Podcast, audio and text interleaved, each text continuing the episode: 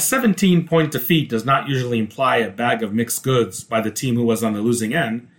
But when you examine Arizona State's 34 17 loss to then number 11 Oklahoma State on the road, surprisingly or not, there were some bright spots on both sides of the ball for the Sun Devils.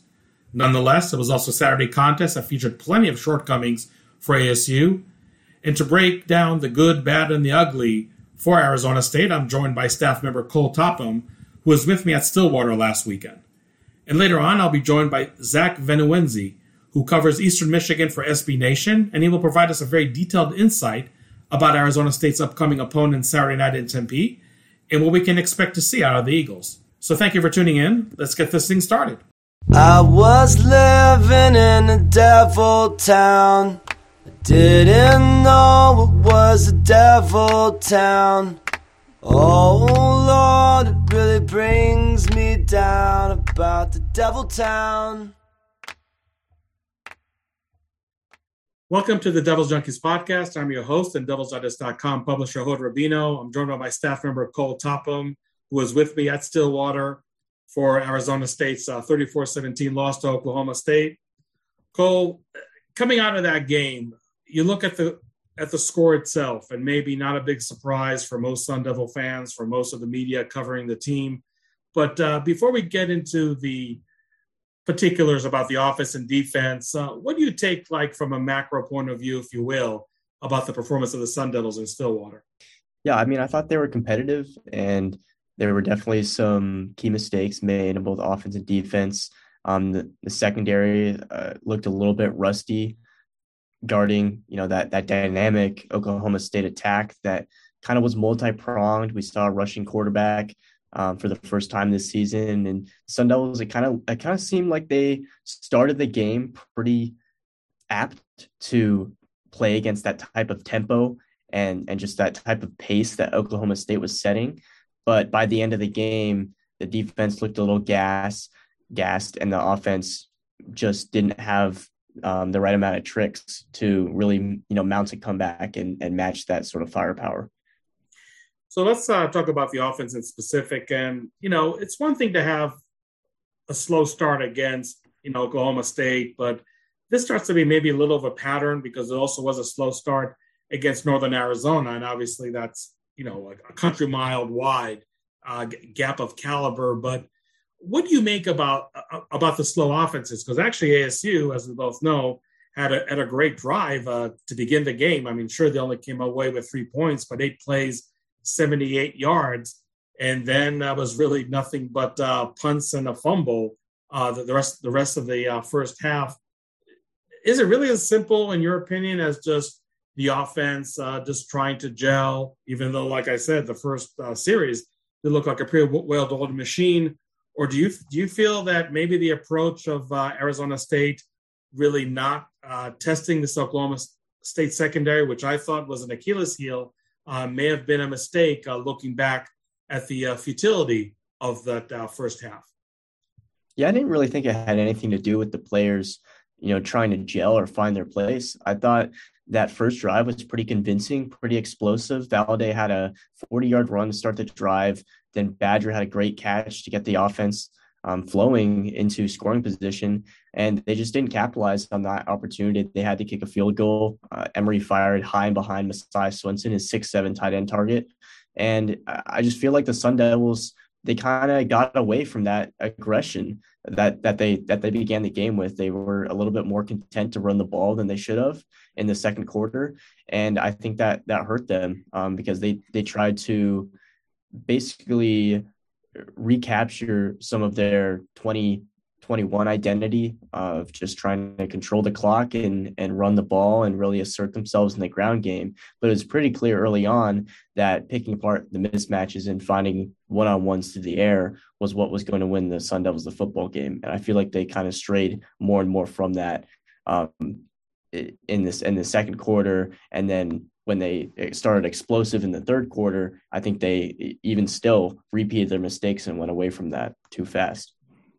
And I also feel like, look, the defensive front for Oklahoma State, I mean, maybe aside from Utah, is probably the best ASU is going to see all, all season long. And you could talk about all the pressure that, that they did bring on Emory Jones, but I, I would contend that actually against a defense like that, just having that uh, that quick release, which Emory Jones I think is very capable of, finding those gaps uh, in, in, in the second level, just because they're bringing extra defenders, so those gaps are there are theirs to be had, and more importantly, just because Emory Jones did miss Messiah Swinson badly in the end zone, and that's why ASU had to set up for a field goal in that first drive. Uh, I thought that it's almost like Glenn Thomas, the offensive coordinator, shied away even more just because maybe of that one missed Messiah Swinson, because I think him and Jalen Kindness, for that matter, and maybe even uh, Daniyel Ngata and uh, Xavier Valladay from the backfield really had, I thought, a lot of uh, room uh, to operate, especially when Oklahoma State was bringing those defenders just to get, you know, three yards via the air versus three yards via the ground. do you also feel that it was maybe a, a missed approach by Glenn Thomas and, and ultimately Herm Edwards in that regard. Yeah, I just thought it almost seemed like ASU was kind of unprepared to handle that type of pass rush because it was one of the things that jumped out to me immediately in my film breakdown was just how, how fierce the front seven was and just having, you know, three caliber um, you know, NFL caliber pass rushers, most namely Brock Martin, um, Trace Ford, Collin Oliver. Those guys seemed like they could get pressure from three man fronts. They were physical, they were punchy, and ASU, just from the tape, um, from the broadcast footage that that I was watching, they knew they would have their hands full and that the offensive line would be in for a pretty tough game.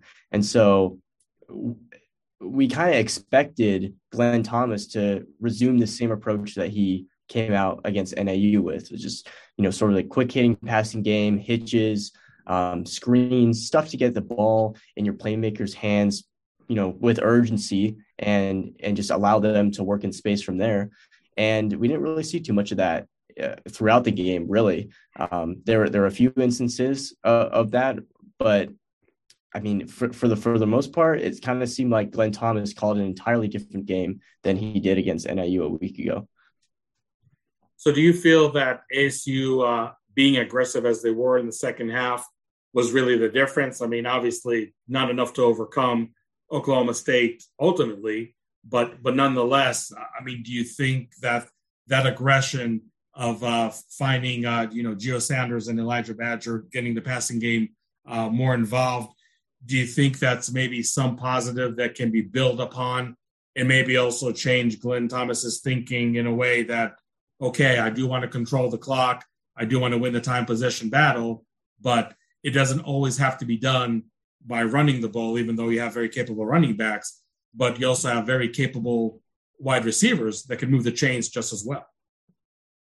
Yeah, I think it can be. I mean, Glenn Thomas, we spoke with him after the game, and he you know, didn't seem like he regretted being stubborn running the football at all. And, you know, hopefully eh, that's sort of a something he'll look at in the film room this week about and be like, you know, maybe we should have passed the ball more and and maybe we should have accelerated our tempo on offense a little bit in in getting the ball out of the pocket because the problem with what happened during the game was Emory Jones wasn't allowed to exercise his his dual threat abilities and play extension qualities because his pocket would shrink pretty rapidly and it would pinch inward, um, you know, pretty quickly by that Oklahoma State front. And so whenever he did look to run the football or or extend plays outside the pocket, he really had nowhere to go.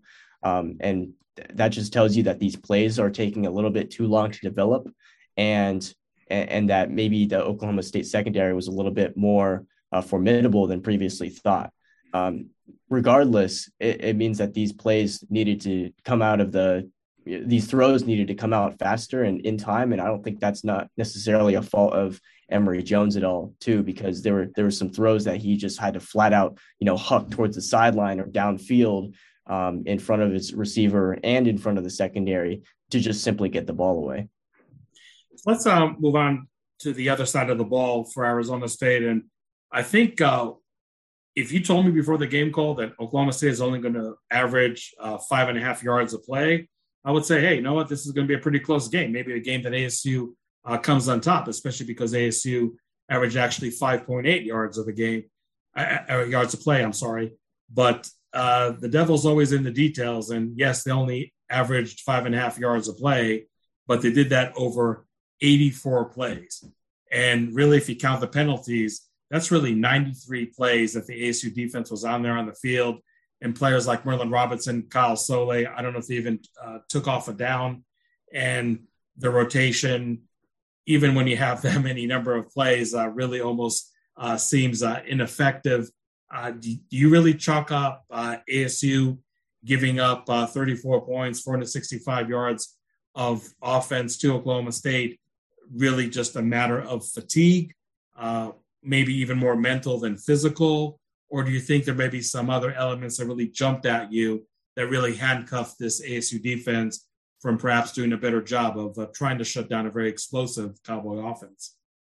I think it was two things. I think it was penalties for one, especially in the secondary. I thought there was a lot of pass interference calls, holding calls. Joe Moore had a pretty bad personal foul call when he when Spencer Sanders was obviously just dumping the ball into the sideline and he gave him a little shove for extra measure, which tacked on some unnecessary yardage onto that drive um, specifically. But yeah, for the most part, I thought the secondary looked rusty. Tamarcus Davis, um, making his first start from from injury, didn't have the best game. Uh, he had some opportunities for some picks that fell through his fingers, um, but you know he was also called for for some pass interference calls as well. Um, and I, I think that's just him getting back into into the flow of things. So penalties for one, and then like you mentioned, um, 14 of those points came in the fourth quarter. Um, there was one three play 65 drive that happened immediately after Elijah Badger caught his touchdown, wiping any sort of momentum that ASU had away. And then the Cowboys answered that with just a grueling 13 play drive that really wore down the ASU defense, and you could really see the fatigue set in and uh, Oklahoma State they run a, a high up tempo attack. Um, they rush to the line, they snap the ball, they take advantage of the defense not getting set um, or comfortable in their alignment. And um, you know we we saw that throughout the game. And Kyle Soelle, he said that he thought ASU was a well conditioned team, but even due to that, even with that conditioning, they were feeling the effects in the first quarter, fourth quarter for sure. So ASU right now is facing another quote unquote cupcake game against Eastern Michigan. I mean, probably better team than Northern Arizona, but nonetheless, a game where ASU is already a heavy, heavy favorite over two touchdowns last I checked. Is it one of those games where, sure, you want to uh, really uh, implement all the lessons learned from this Oklahoma State game on the one hand, but on the other hand, you're also in that quandary where Eastern Michigan in the way you perform against that caliber of opponent may not be that much telling how ASU will be looking into Pac 12 play following the next week, which opens with a very tough home game against Utah. I, I mean, how, how, do you assess the performance we're about to see on Saturday? I mean, can it be a good indicator that, yes, ASU learned all this lessons against Oklahoma State? Or again, because you're just playing Eastern Michigan, maybe there's not going to be that much to take away from that game, assuming ASU takes care of business and does uh, play like a two, three touchdown favorite. Yeah, I mean, I think it's it's definitely a different approach than the first sort of quote unquote cupcake game that they played against NIU. Um, ASU didn't really want to reveal too much on film for Oklahoma State, knowing that it was going to be, you know, a tough road matchup, and with so many transfers on the roster that Oklahoma State would be looking at those any sort of plays that those guys were on the field for as as information and intel. Um, and now that that game is over, then I think the offense can be have that less in the back of their minds and be a little bit more free flowing with their with their play calling and and exactly how they utilize their playmakers.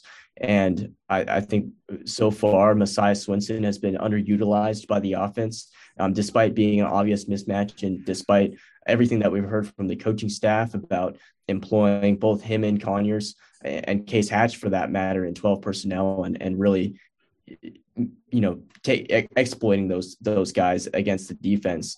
Um, so getting Swinson involved would be encouraging to see and building off Elijah Badger's strong foundation um, in a breakout game um, just a few days ago would be very encouraging to see for ASU. And uh, you know, last last question. Um, when you look at the just the overall you know mood of the team, and I know that I, I saw a great um, um, tweet from Michael Matus that says uh, you know, only lessons, no losses, or maybe something like that. In other words, uh, really emphasizing that um, as long as you uh, do draw the right conclusions and, the, and I would say the more productive conclusions out of this game, that you you you can actually play better. I mean, do you feel that ASU, the fact that they did go in some periods of time, and I'll be very careful when I say that toe to toe with with Oklahoma State. Obviously, we're down only three points, uh, you know, pretty deep uh, in, in, into the second half. Do you feel that just from a mental standpoint, this is something that can give him conf- confidence to the future? Again, as much as don't want, don't want to overlook Eastern Michigan, but really give confidence to uh, the teeth of uh, Pac-12 play that starts in a couple of weeks. Yeah, I mean, obviously the the sting of defeat, the sting of loss, um, hurts in the moment, but I think you know after those gut you know knee jerk reactions have have faded, then the Sun Devils will will look at the game and realize that they kept it in reach for nearly the entire outing um, against a team that is now ranked inside the top 10 in the AP poll. Um, they weren't embarrassed like many predicted would happen, and the score, you know, uh, was not. They didn't run up the scoreboard on the ASU's defense, and there were no meltdown moments like there were against BYU or Utah or Washington State, namely last year. So I think the team competed despite all of the you know all the struggles in the offseason with the coaching staff turnover and um, all the transfers both in and out of the program and so i think that's why the growth is significant and it seemed like head coach herm edwards was able to, to realize that that the team did did do some growing on the field that that evening and even though it, it wasn't the result that they wanted and a lot of players thought they could come into Stillwater and and were confident that they had a chance in this game, that they still played a lot better than you know many predicted them would. Okay. Well, Cole, as always, I really appreciate uh, your time and uh, helping uh, break down this game. I look forward to your um, film analysis uh, this week and really every week uh, throughout the season. Um, thanks again, and, and for all of uh, Cole's uh, fine work. Uh, you can find it on devilsdigest.com. Cole, thank you for joining the podcast. I appreciate it, Hode. Thanks for having me.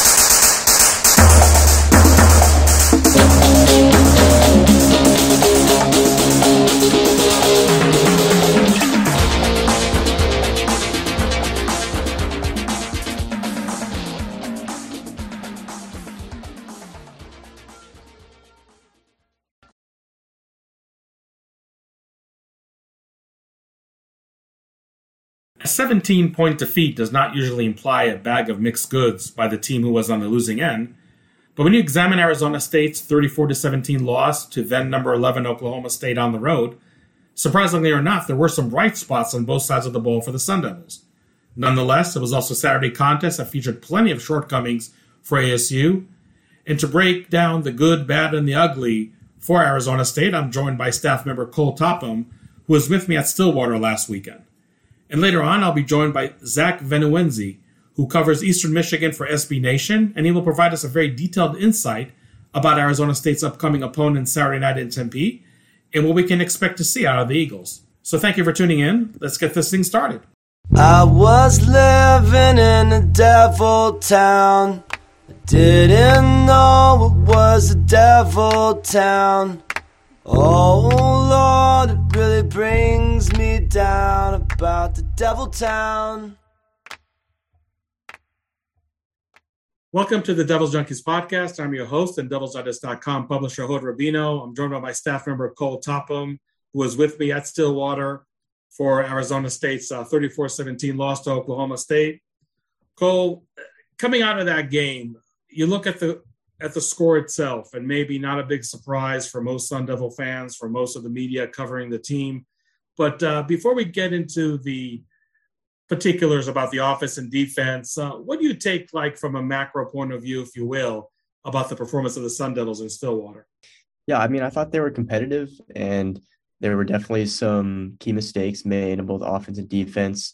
Um, the, the secondary uh, looked a little bit rusty guarding, you know, that that dynamic Oklahoma State attack that kind of was multi-pronged. We saw a rushing quarterback um, for the first time this season, and Sun Devils. It kind of it kind of seemed like they started the game pretty apt to play against that type of tempo and and just that type of pace that Oklahoma State was setting.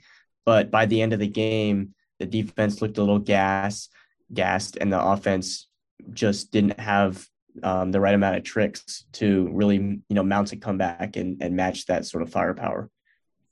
So let's uh, talk about the offense in specific. And you know, it's one thing to have a slow start against you know Oklahoma State, but this starts to be maybe a little of a pattern because it also was a slow start against Northern Arizona, and obviously that's you know a, a country mile wide uh, gap of caliber. But what do you make about uh, about the slow offenses? Because actually ASU, as we both know, had a, had a great drive uh, to begin the game. I mean, sure they only came away with three points, but eight plays, seventy eight yards, and then that was really nothing but uh, punts and a fumble.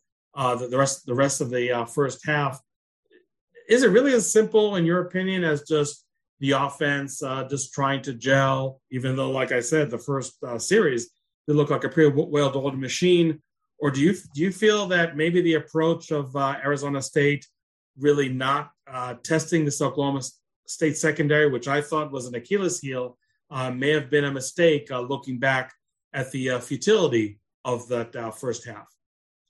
Yeah, I didn't really think it had anything to do with the players, you know, trying to gel or find their place. I thought that first drive was pretty convincing, pretty explosive. Valladay had a 40 yard run to start the drive. Then Badger had a great catch to get the offense um, flowing into scoring position, and they just didn't capitalize on that opportunity. They had to kick a field goal. Uh, Emory fired high and behind Messiah Swinson, his six seven tight end target, and I just feel like the Sun Devils they kind of got away from that aggression that that they that they began the game with. They were a little bit more content to run the ball than they should have in the second quarter, and I think that that hurt them um, because they they tried to basically recapture some of their 2021 identity of just trying to control the clock and and run the ball and really assert themselves in the ground game. But it's pretty clear early on that picking apart the mismatches and finding one-on-ones through the air was what was going to win the Sun Devils the football game. And I feel like they kind of strayed more and more from that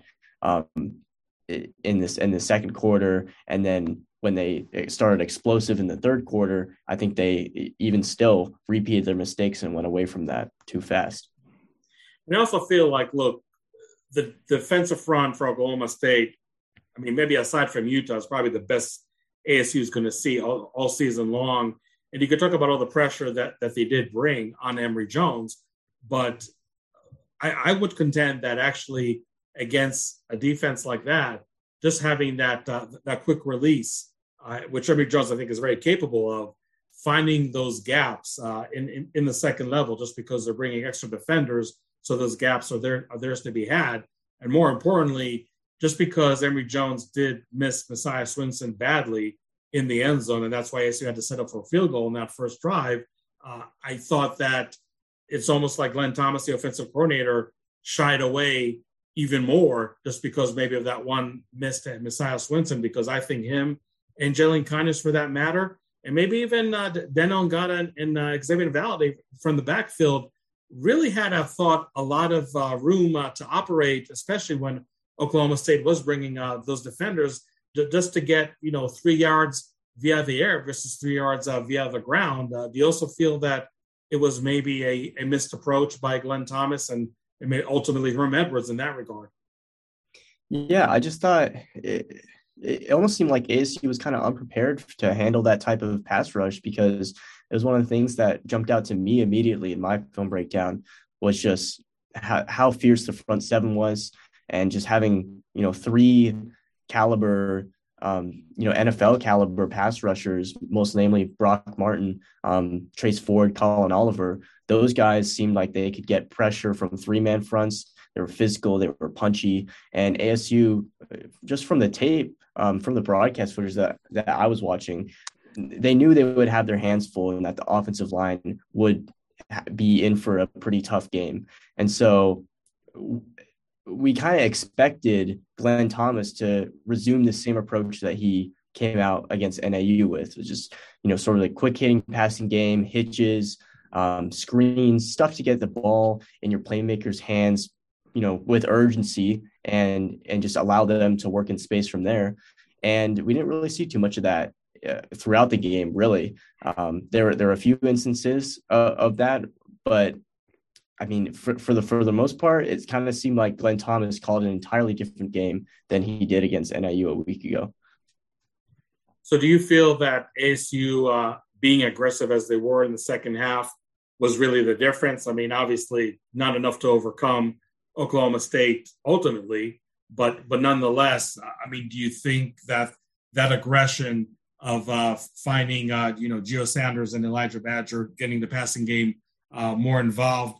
Do you think that's maybe some positive that can be built upon, and maybe also change Glenn Thomas's thinking in a way that okay, I do want to control the clock, I do want to win the time possession battle, but it doesn't always have to be done by running the ball, even though you have very capable running backs, but you also have very capable wide receivers that can move the chains just as well. Yeah, I think it can be. I mean, Glenn Thomas, we spoke with him after the game, and he, you know, didn't seem like he regretted being stubborn running the football at all. And you know, hopefully, it, that's sort of a something he'll look at in the film room this week about and be like, you know, maybe we should have passed the ball more and and maybe we should have accelerated our tempo on offense a little bit in in getting the ball out of the pocket because the problem with what happened during the game was Emory Jones wasn't allowed to exercise his his dual threat abilities and play extension qualities because his pocket would shrink pretty rapidly and it would pinch inward um, you know pretty quickly by that Oklahoma State front. And so whenever he did look to run the football or or extend plays outside the pocket, he really had nowhere to go. Um, and that just tells you that these plays are taking a little bit too long to develop and and, that maybe the Oklahoma State secondary was a little bit more uh, formidable than previously thought. Um, regardless, it, it means that these plays needed to come out of the these throws needed to come out faster and in time. And I don't think that's not necessarily a fault of Emory Jones at all, too, because there were there were some throws that he just had to flat out, you know, huck towards the sideline or downfield um, in front of his receiver and in front of the secondary to just simply get the ball away. Let's um, move on to the other side of the ball for Arizona State, and I think uh, if you told me before the game call that Oklahoma State is only going to average uh, five and a half yards a play, I would say, hey, you know what? This is going to be a pretty close game. Maybe a game that ASU uh, comes on top, especially because ASU averaged actually 5.8 yards of the game, uh, uh, yards of play. I'm sorry, but uh, the Devils always in the details. And yes, they only averaged five and a half yards of play, but they did that over 84 plays. And really, if you count the penalties, that's really 93 plays that the ASU defense was on there on the field and players like Merlin Robinson, Kyle Soelle. I don't know if they even uh, took off a down. And the rotation, even when you have that many number of plays, uh, really almost uh, seems uh, ineffective.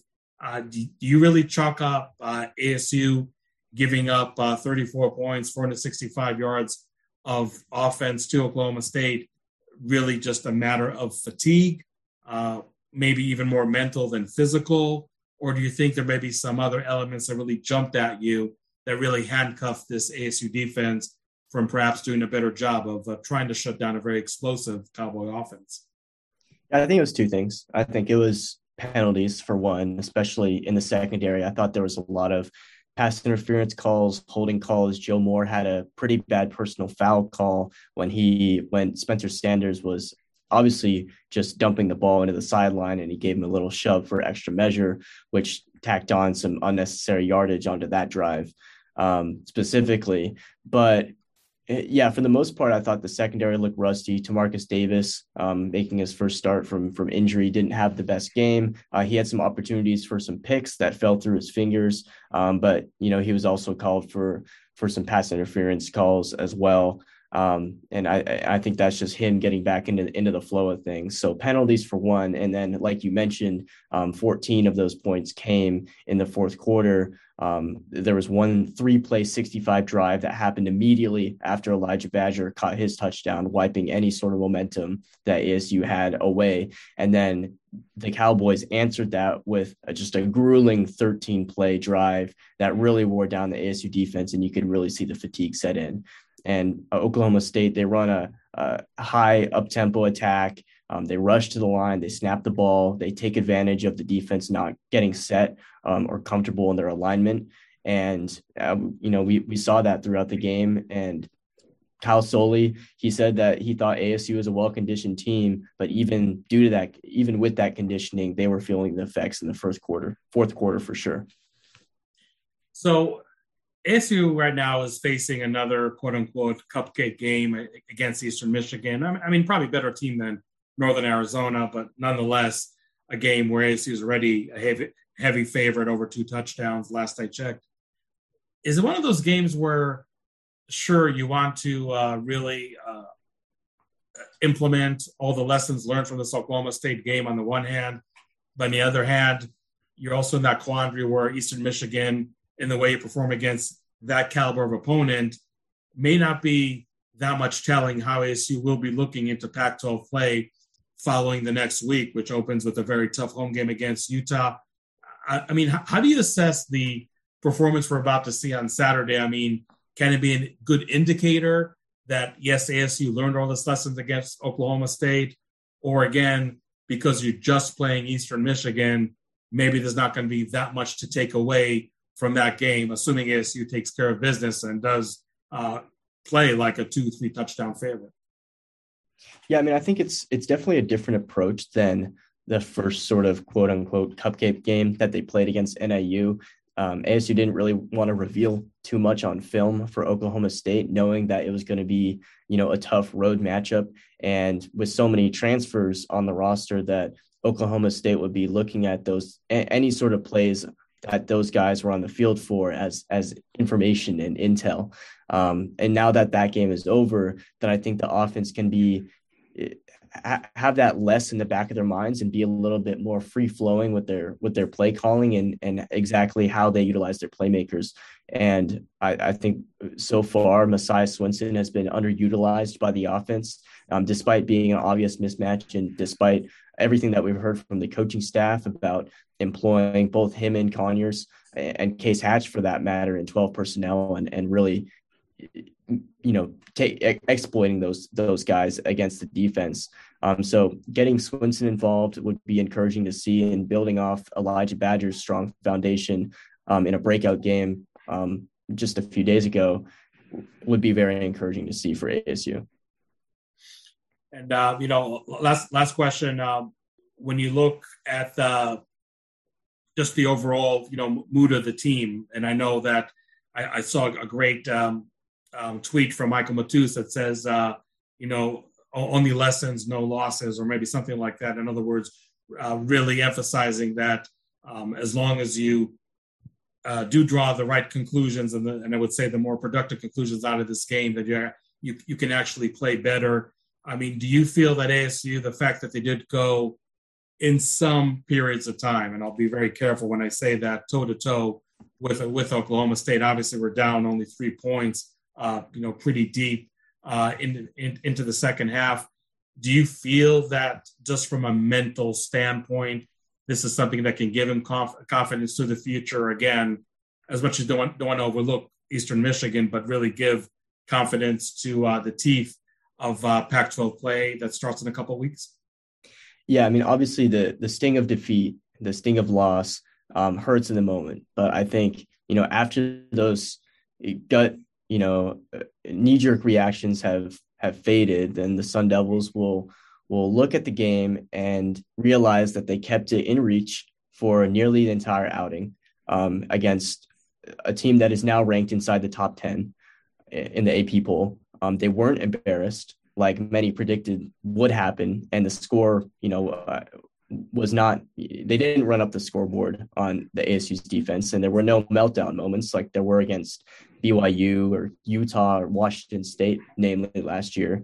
So I think the team competed despite all of the you know all the struggles in the offseason with the coaching staff turnover and um, all the transfers both in and out of the program. And so I think that's why the growth is significant. And it seemed like head coach Herm Edwards was able to, to realize that that the team did did do some growing on the field that that evening. And even though it, wasn't the result that they wanted. And a lot of players thought they could come into Stillwater and and were confident that they had a chance in this game. That they still played a lot better than you know many predicted them would. Okay. Well, Cole, as always, I really appreciate uh, your time and uh, helping uh, break down this game. I look forward to your um, film analysis uh, this week and really every week uh, throughout the season. Um, thanks again, and, and for all of uh, Cole's fine work, you can find it on devilsdigest.com. Cole, thank you for joining the podcast. I appreciate it, Hod. Thanks for having me.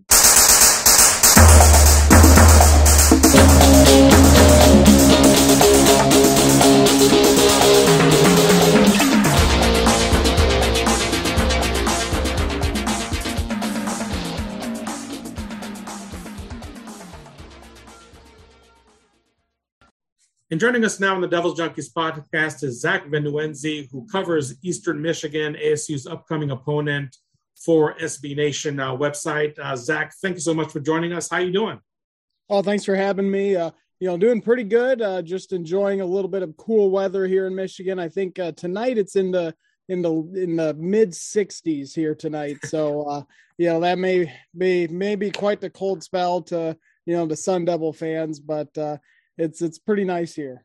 Yeah, yeah, it's a, it's a pretty much equivalent to a blizzard over here in the Valley of the Sun when it drops to the 60s or 50s. Uh, but let's uh, talk about the game in hand, Eastern Michigan Eagles. And um, before we delve into the offense and defense act, Eastern Michigan uh, right now one and one. I lost to Louisiana, one of the better G G5 teams out there, a team that had a lot of success in previous uh, seasons. Obviously, their uh, previous head coach, uh, Billy Napier, now in Florida. Billy Napier also was an offensive coordinator once upon a time for the Sun Devils. But when you just look at the record itself in a vacuum, Zach, uh, is that what you expected so far from the Eagles? A surprise in a good way or a bad way? I, I, would say it's about what I expected. I do think like the the first game against Eastern Kentucky was a little bit closer than we would have liked, but I think when you look at that, you know, it's week one. Um, you don't have preseason games like the NFL does. And then also Eastern Kentucky's a pretty strong FCS opponent. And then they turned around and they beat Bowling Green uh, this past week. So that game doesn't didn't really worry me. I think the concern for me was Eastern came out against Louisiana and they looked so strong and uh, you know a two touchdown lead and then fell apart after a rain delay, a lightning delay, and uh, the halftime that they had in Louisiana and, and the game just changed. So, you know, it just kind of has to wonder what team you're getting. Are you getting the first half team from Louisiana or the second half team from Louisiana? And so far, being two games into the season, considering that you played, you know, the opener and then you played a very good uh, Louisiana Raging Cajun squad on the road, it's hard to get a read on this team. And I don't know, being an Eastern Michigan guy, I really don't know if going against a Pac 12 school is going to give us too much more of an insight um, than, than what we know at this point already. So uh, when I look at the stats uh, from last year, and I've been I've been covering Arizona State for 22 years, I don't think I ever saw a stat sheet, uh, a cumulative season stat sheet that is that is almost an even Steven. I mean, Eastern Michigan actually had uh, given up uh, 30 points uh, per game uh, last season and has scored uh, 30.2 uh, uh, points um, per contest. When you look at what happened um, last year and coming into this year, was this a year that you expected the Eagles to really maybe get over the hump and do a little better than the seven and six mark, or maybe was it um, somewhat of a rebuilding season for the program? Well, I, I, think that kind of depended on who you asked. You know, you talked to Coach Creighton, and you kind of got the sense that he felt that they had some guys uh, that they would be real close to, you know, being around that mark, maybe even better. And then you talked to some of the locals, and with some of the talent that they were losing, and had some transfers out of the program, like every program. I know Arizona State's had a lot of transfers, and a lot of people were kind of down on them.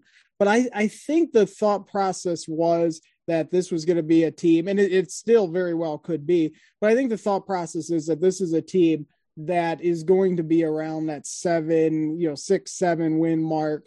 Um, probably not a front runner in the MAC, but probably a team that's going to be competing for bowl eligibility. Um, that's the hope anyway. I don't think anything the first two weeks has, you know, changed that. Um, but as we get deeper, you know, we may learn more and, and have some more concerns.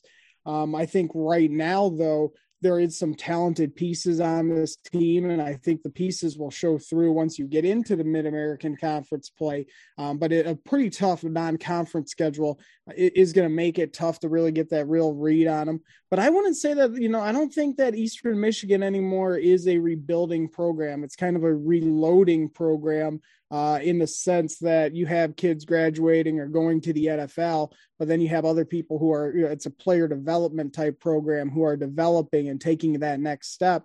And Eastern Michigan's been very consistent right around that six, seven win mark the last, you know, several seasons. Um, trying to get to that eighth win and get into the MAC title race has been a tough next step. But I wouldn't say that this is an expected rebuilding year um, by any means.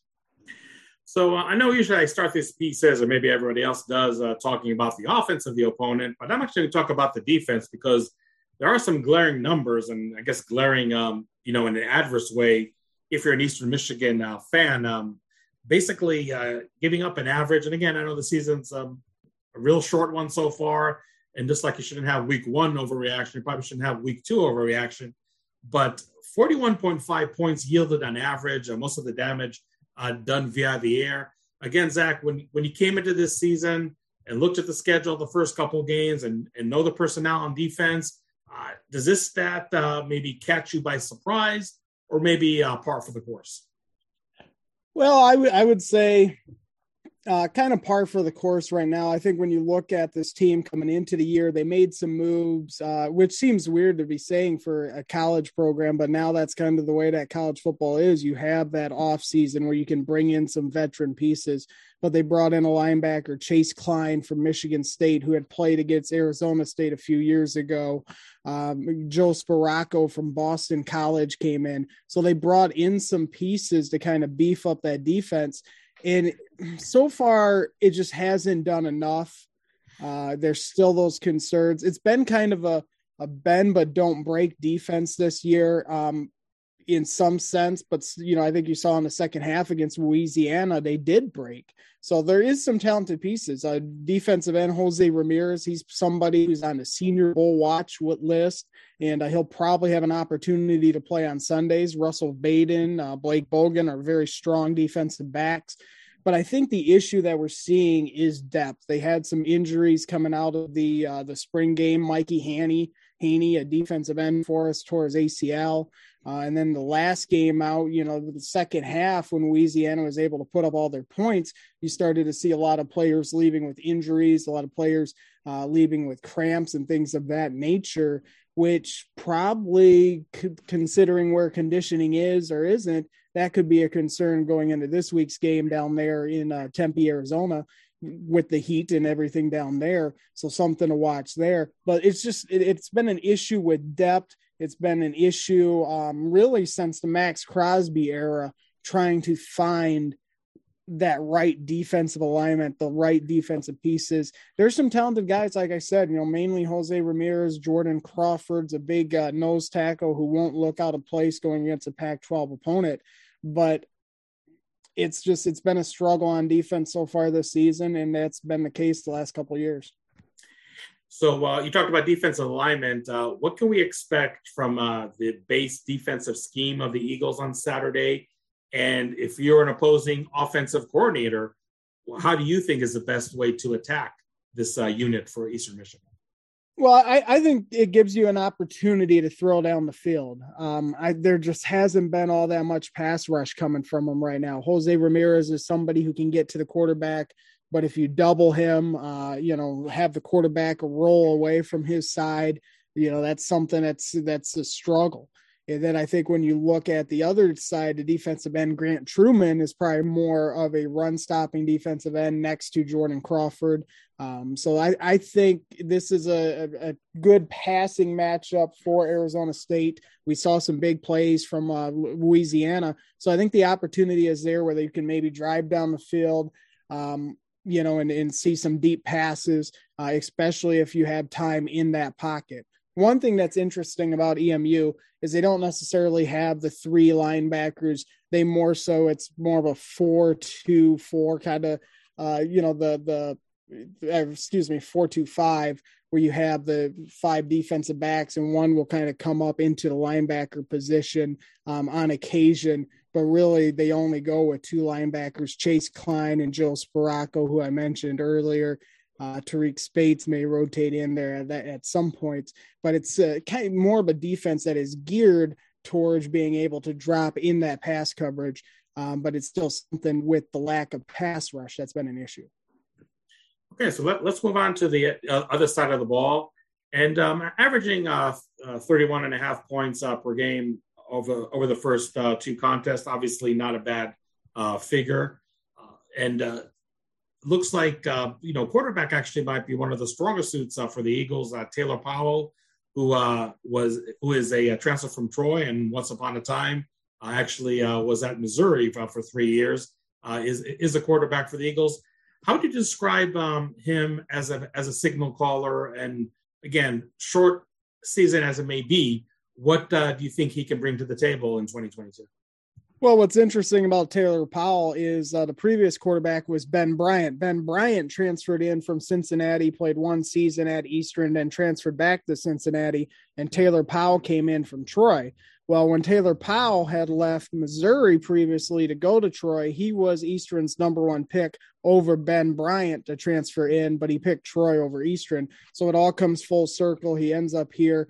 Uh, he's a guy who came into the program. He took on a leadership role. He's done a lot of bonding with the wide receivers. He's an experienced young man. He did the Manning Passing Academy. Uh, he's not somebody who's going to wow you with his feet. He's more of like a sneaky runner where he, if you allow him to get out of the pocket, he'll pick up those five or 10 yards. He's no Jake Plummer, uh, you know, that the Arizona State fans would know, but he's more of a, a drop back passer. Uh, doesn't have the strongest arm, uh, more of an intermediate, short outs kind of guy. He's got some talented receivers, which helps. But I would say that, you know, one of the things that was interesting is when he came into the program, he completed 80% of his passes in the spring practices. So that kind of speaks to his efficiency. Um, so I, he has the capabilities. Had a little bit of a tough game last week against Louisiana. Some of that was on the receiver. Some of that just you know was trying to do too much late in the game with the ball game getting away. But he's a very capable passer. He's got Power Five pedigree. Uh, I don't think he'll be overmatched in against Arizona State. And um, you know, another we talk about the glaring stats uh, over here um, on the offensive side this time um, just um, um, having uh, just uh, 80, 82 yards of uh, rushing, um, you know, so far. Is that um, a number that uh, really uh, does uh, surprise you? Did you expect this offense to be as pass heavy as it has been, albeit only for the first two weeks of the year? So that's something we kind of saw last year where they shifted to a pass heavy attack. I think if you ask Coach Creighton, he would really like to have a more mobile quarterback. I think when his offense is at the best, it's when he has somebody who can kind of tuck and run and kind of give you that read option, that dual threat kind of look. But we haven't had that the last couple years. So I, I do think that puts more of a pressure on the running game. Samson Evans is a tremendous running back. He might lead the MAC in touchdowns. He's a just a short yardage power back. Uh, can do a lot of different things. A, a, very nice young man and all that. Um, but he, again, he's just a, more of a short yardage guy. Jalen Jackson is a five foot eight on a good day, transfer from Lamar. He's got speed. He can catch the ball out of the backfield. But if you listen to the descriptions on those two, you don't have a complete back. Darius Boone, the Oklahoma native, is probably the most complete back, but he struggled to kind of get going on the ground in his first two, three seasons in the program. So, you know, you you have these different pieces, but they haven't been able to come together and have that one back who can take 15, 20 carries and, and just take over a game and get over 100 yards and I think that's led to it being more of a pass happy attack. But also, I think Eastern Michigan, when you look at the wide receivers, there's some tremendous talent there that they have. And I think that also leads to it becoming somewhat pass heavy. But I'm sure if you talk to Coach Creighton, who's also the offense coordinator, he would love to see that running game step up a little bit more, be more complete, um, and kind of have some guys be able to do more than just a one dimensional type role.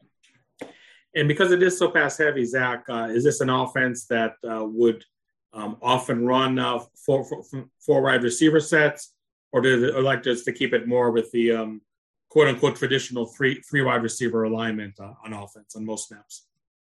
I would say that it's probably more of a traditional uh, alignment. Typically, you know, with the you'll we're still a Midwestern program. You'll see the tight end in there quite a bit. Uh, used more so this year, it seems, in a passing game than as a blocking option, though. Um, but they, will go three wide, and then you know usually you'll have like your inline tight end, but also they'll split spread them out. But typically, if you see a four wide receiver package, one of those is typically our tight end spread out wide. So, uh, same question I asked you about uh, the defense, also about the offense. Uh, as an opposing defensive coordinator, it would seem on its face that uh, maybe as a as a de- opposing defense, you might be tempted to drop into a zone uh, because the running uh, game threat is not uh, so much there. But you really have to pay extra attention to, I would say, a formidable passing game uh, by the Eagles as an opposing uh, defensive coordinator. Is that the approach you would take, or maybe you put a little uh, spin on that? Yeah, no, I, I think that's probably, you know, I think we've seen some of that uh, from Louisiana, and I, I think that'd probably be, you know, the best course of attack. Um, you know, the Eastern receivers, I think if you look at the receiving game, that's Eastern's strong suit. It's probably the best receiving corps in the MAC, top to bottom. So I think if you can limit them, especially Hassan Beydoun and Dylan Drummond, then I think Arizona State will be in a good place. Uh, and and I, that becomes a little bit easier to do without that threat of a run game. I think we'll find out real real quickly on the first drive if it's going to work or not work. Because if Eastern can get in there and kind of lower their shoulder and power some runs and, and find some positive yards, then I think that's going to open up the passing game. But if you get behind early and you have to go to the passing game all day, you're going to have those defensive backs stepping back into coverage, linebackers dropping back, defensive ends coming on just peer pressure. You're going to start having some problems and start seeing some turnovers like you saw last week against the Raging Cajuns. So, um, you know, obviously Eastern Michigan is is a team that Arizona State fans are not familiar with at all, being three time zones away and whatnot. Um, it looks like it's a program that had, you know, good, maybe even, you know, better, better than good success, uh, being uh, in, in uh, three, three straight bowl games. If you take away the the wacky COVID year, uh, you know, is, is this a program that you feel is just a solid MAC program, just trying to uh, maybe really get to a more of an upper echelon uh, MAC team, or do you feel that Eastern Michigan is really just you know is is is where it is with maybe not a whole lot of opportunity to uh, to really advance itself to the upper echelon, but also definitely good enough not to be a uh, cellar dweller on a consistent basis. Well, I, to answer that question, I think you got to tell a little bit of the story, and, and that is before Coach Creighton. It was one of the toughest jobs in the country. At just tremendously long losing streaks. You know, one win here, two wins here. Uh, you know, not really any community pride. And Coach Creighton has come in and kind of built up the program, created an identity. We have the gray turf, kind of a going to work, you know, factory mindset blue collar. And that's kind of turned it around to where now they've become one of the more consistent programs in the MAC, usually around six, seven wins, competing for those bowl games. But I think it's getting to that point now where the locals are getting restless where hey okay we're making bowl games where before you make a bowl game and it's uh, you know cause for a parade well at the mac level you're not playing really so much for the college football playoff you are playing to win your conference. You are playing to win bowl games. And Eastern hasn't made a MAC championship. They haven't won a bowl game. They we do this thing between Eastern, Central, and Western called the Michigan MAC. You know, we haven't won that in several years. So when you start looking at those things, I, I, believe the locals would say it is time for the program to take the next step, and I'm sure Coach Creighton would agree as well. Uh, there, it's getting to that point where somewhat kind of those moral victories are where it's like, hey, this was once good enough. This was once cause for celebration. But now it's been so consistent where it's great that it's been one of the more consistent programs in the Mid American Conference with six, seven wins. But what are you going to do next? And they've invested significantly in, you know, their training facilities, the, the football facilities, all that. They've invested in marketing they continue to invest in the stadium. They're doing a lot of that. The recruiting classes are getting better and better.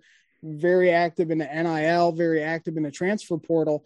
But at some point, that only means so much if you don't get over that six, seven wins threshold and bring home some type of trophy, rather it be a MAC division, a MAC conference, uh, bowl game, or a in-state Michigan MAC trophy. So I guess the question of is the ceiling still rising? I would like to say that it is with their investments and how far it's come, but until they take that next step, it's really hard to say. Yeah, that's, uh, that's, uh, fair enough. And last question, Zach. Uh, there have been a lot of upsets, especially last week in, in college football. ASU obviously uh, wants to avoid uh, being um, one of one of those upsets in the week three over here. But when you look at um, you know Eastern Michigan, you, look at their matchup with Arizona State. Uh, what do you think are some of the uh, keys uh, for for the Eagles? Uh, um, maybe not necessarily to pull an upset, but maybe keep this game much closer uh, than than a lot of people expected. With a line that's uh, hovering right now as ASU right around minus twenty favorite. Well, I would say for Eastern Michigan, I, if you look at the program, three of their last four games against Big Ten opponents, Eastern Michigan has won. They beat Purdue, they beat Rutgers, they beat Illinois. Now, obviously, going out west is a different animal, and this is a different team than those teams. But this is a program that has had that blueprint before by getting up for the big games, by you know just pulling up their bootstraps, you know, tightening their helmets up, and just going to battle.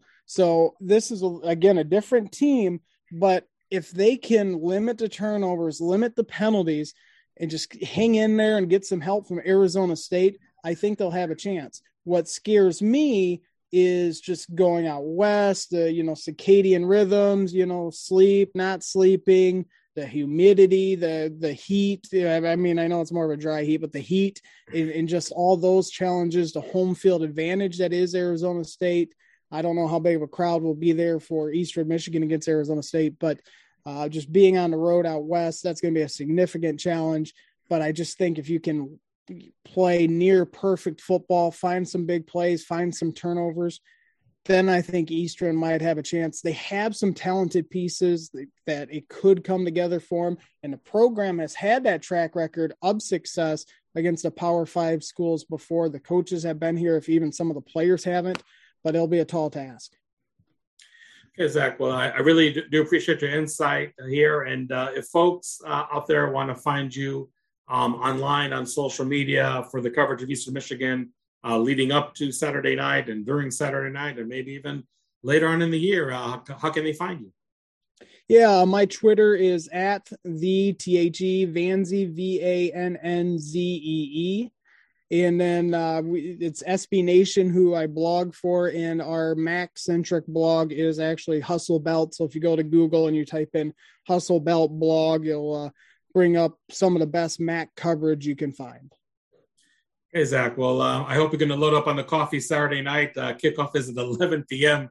Eastern, which is a cruel and unusual punishment, but that's what you get for for playing a West Coast team on that turf. But uh, yeah, really, I, I I might have to see if I can use your uh, Pac-12 network login. I don't I don't think I get that out here.